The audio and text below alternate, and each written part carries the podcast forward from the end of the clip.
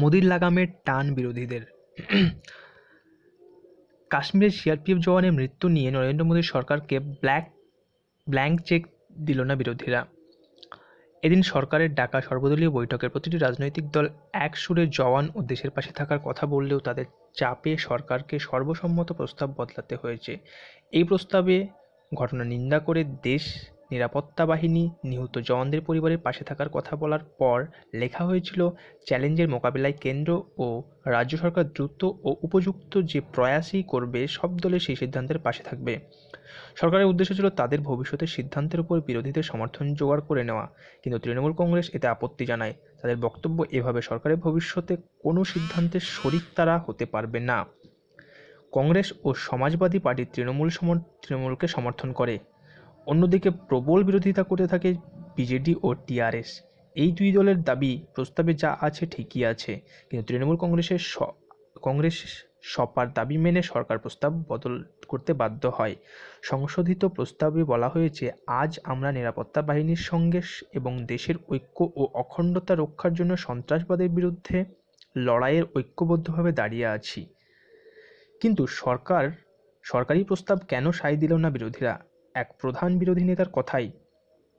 আগের প্রস্তাব সায় দিলে সরকার যে সিদ্ধান্তই নিক সমর্থন করতে হতো।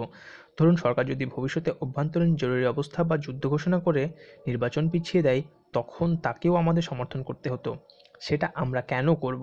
সূত্রের খবর, বিরোধীরা এখন কয়েকদিন চুপ থাকার কৌশল নিয়েছে। তারপর তারা সরকারের গাফিলতির কথা তুলতেই পারে। এদিন সরকারকে যে প্রস্তাব বদল করতে হলো, তার জন্য সিংহভাগের কৃতিত্ব তৃণমূলের প্রাপ্য।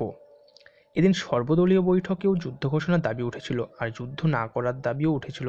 যুদ্ধের পক্ষে সায় দেন শিবসেনা নেতা সঞ্জয় রাউত আর সমাজবাদী পার্টির পক্ষে সুরেন্দ্র নাগের মন্তব্য, সরকার যেন কোনোভাবেই যুদ্ধের পথে না যায়, বরং পাকিস্তানের সঙ্গে নদীর জল বন্টন নিয়ে অনেক চুক্তি রয়েছে, সেগুলি বাতিল করে জল বন্ধ করে দেওয়া হোক। তৃণমূলের পক্ষে বৈঠকে ছিলেন সুদীপ বন্দ্যোপাধ্যায় ও ডেরেক ও ব্রায়েন কংগ্রেস ও এআই এডিএমের পরই তৃণমূলের বলার পালা আসে। ডেরেক অবশ্য বলেন, তিনি আগে অন্যদের কথা শুনতে চান।